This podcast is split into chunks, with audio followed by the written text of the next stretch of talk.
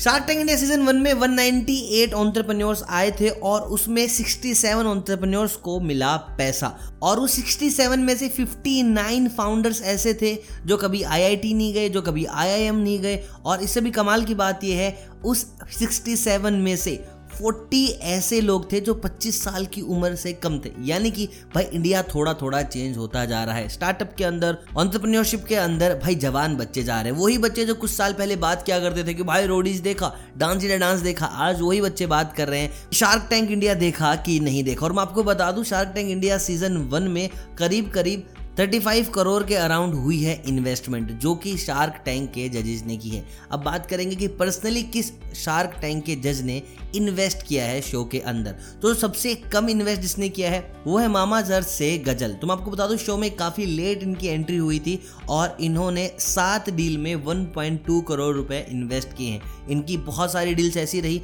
जिनमें इन्होंने दूसरों के साथ ऐसे ना पार्टनरशिप रखी कि भाई एक करोड़ में बीस मैं दे देती हूँ, बीस आप दे दीजिए। ऐसे करके भाई डील क्रैक की इन्होंने सात और पैसा जो इन्वेस्ट किया, वो था 1.2 करोड़ और काफ़ी डील्स ऐसी भी थी जहाँ पर ये खुलकर इन्वेस्ट करना चाहती थी, लेकिन भाई जो बड़ी शार्क थी, जैसे कि अमन, अनुपम और पीयूष, भाई इनके हाथों से डील छीन ले गए। अब बात करते हैं दूसरी शार्क की, जिनका नाम है विनीता, जो कि सुगर कॉस्मेटिक की मालकिन है और इन्होंने शार्क टैंक में इन्वेस्ट किए हैं। तीन करोड़ बयालीस लाख रुपए और इन्होंने हिट की हैं पंद्रह डील्स शो में काफ़ी अच्छा प्रेजेंस रहा इनका और इनके ऊपर भाई मीम्स भी दबाकर बनाए गए। अब बात करते हैं अगले शार्क की जिनका नाम है अनुपम मित्तल जो कि सबसे पुराने इन्वेस्टर रहे इन सारे जजेस के अंदर से। जितने भी जजेस रहे शार्क टैंक में अनुपम के अलावा इन्होंने इन्वेस्टमेंट करना स्टार्ट किया 2016, 17, 18 के बाद। लेकिन अनुपम एक ऐसे जज हैं जिन्होंने 2003 से ही इन्वेस्टमेंट करना स्टार्ट कर दिया था और करीब करीब 200 कंपनीज़ में इनकी इक्विटी है। तो इन्होंने शार्क टैंक सीज़न वन में इन्वेस्ट किया है पाँच करोड़ चालीस लाख रुपए।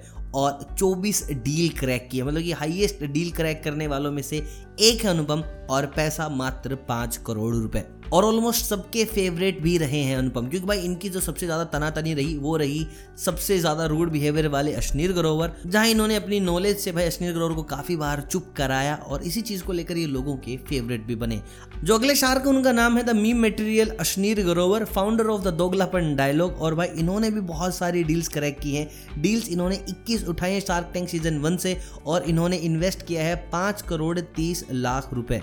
लेकिन अभी इनके तारे थोड़े गर्दिश में चल रहे हैं, काफ़ी ज़्यादा कॉन्ट्रोवर्सी हुई है, अपनी ही कंपनी से निकाल दिए गए हैं और अश्विन गौर की पूरी मैंने डेडिकेट वीडियो बना रखी है, जो आप चैनल पर जाकर देख सकते हैं। लिंक भी डिस्क्रिप्शन में डाल दूँगा, जहाँ आपको कंप्लीट केस स्टडी मिल जाएगी भारत पे की अश्नीर ग्रोवर की, उनके राइज एंड फॉल के बारे में कि भाई कैसे इतना ऊपर से नीचे चले गए। अब बात करते हैं अगले स्टार की, जिनका नाम है नमिता। और इस शो में भाई नमिता से ज़्यादा इनका एक और नाम पॉपुलर रहा, वो था फार्मा। और इन्होंने Shark Tank India season one में इन्वेस्ट किए छह करोड़ रुपए और 25 डील्स क्रैक की। मतलब कि जितने भी और फीमेल जजेस थी, उनसे कहीं ज़्यादा अमाउंट और उनसे कहीं ज़्यादा डील्स भी। और भाई, इनके ऊपर सबसे ज़्यादा मीम्स भी बनाए गए। क्योंकि भाई, ये बिगिनिंग में बोलती थी कि ये मेरी एक्सपर्टी नहीं है, मैं आउट और जैसे बाकी के शार्क करने लगते इन्वेस्ट तो भाई, ये भी उनकी झोली में कुछ 20-50 लाख रुपए डाल देती। जिसके चलते भाई, इनकी जो डील्स हुई, वो थी 25 अब बात करते हैं अगले शार्क की, जो कि पसंद आए लोगों को और जिनके ऊपर सबसे ज़्यादा मीम्स भी बने। कहा जा रहा है कि भाई सबसे देसी शार्क अगर कोई है तो वो है बोट कंपनी के मालिक अमन गुप्ता। तो भाई अमन भाई साहब ने यहाँ पर खर्च कर दिए हैं आठ करोड़ रुपए। और इन आठ करोड़ की बदौलत भाई अब इनके शेयर्स हैं अट्ठाईस और कंपनी में, जो कि बहुत जल्द बड़ी भी बनने वाली हैं। और जिस तरीके की मार्केटिंग बोर्ड के करते हैं, इन्होंने सबसे वादा किया है कि भाई मार्केटिंग का काम मैं संभाल लूँगा, आप बस प्रोडक्ट पर ध्यान दीजिए। और अब आते हैं नंबर वन शार्क जिन्होंने सबसे ज़्यादा पैसा इन्वेस्ट किया, जो कि है पीयूष बंसल और इन्होंने करीब करीब नौ करोड़ तीस लाख रुपए इन्वेस्ट किए हैं। और नौ करोड़ तीस लाख में इन्होंने सत्ताईस डील निकाल ली है। ये खुद लेंस कार्ड के मालिक हैं और सबसे अच्छी बात यह है कि इन्होंने बहुत सारी ऐसी कंपनी में इन्वेस्ट किया, जहाँ पर बाकी लोगों ने बिल्कुल हाथ खड़े कर लिए कि भाई इस कंपनी का कोई फ्यूचर नहीं है। तो भैया ने कंपनी में नहीं तो बंदे में इन्वेस्ट कर दिया कि यार तू बंदा बढ़िया है तो तेरे में मैं इन्वेस्ट करने के लिए रेडी हूँ। और रिसेंटली इन्होंने एक पोस्ट भी डाली थी जहाँ इन्होंने जितने भी इन्वेस्ट किए गए लोगों के साथ मीटिंग की थी, उनके बिज़नेस को ग्रो करने के लिए स्ट्रेटेजी बनाई थी, उन सब के बारे में इन्होंने अपडेट दी कि भाई हमने किसी का हाथ अभी तक छोड़ा नहीं है। और जहाँ सबसे ज़्यादा पसंद की गई फ़ोटो कमलेश के साथ थी कि ये उनके साथ खेतों में बैठ के बढ़िया से उनका काम में हाथ बंटवा रहे हैं। सो गाइज़ ये थी वो लिस्ट जहाँ मैंने आपको बताया कि किसने कितना किया इन्वेस्ट अब भाई इंतज़ार है तो सीज़न टू का।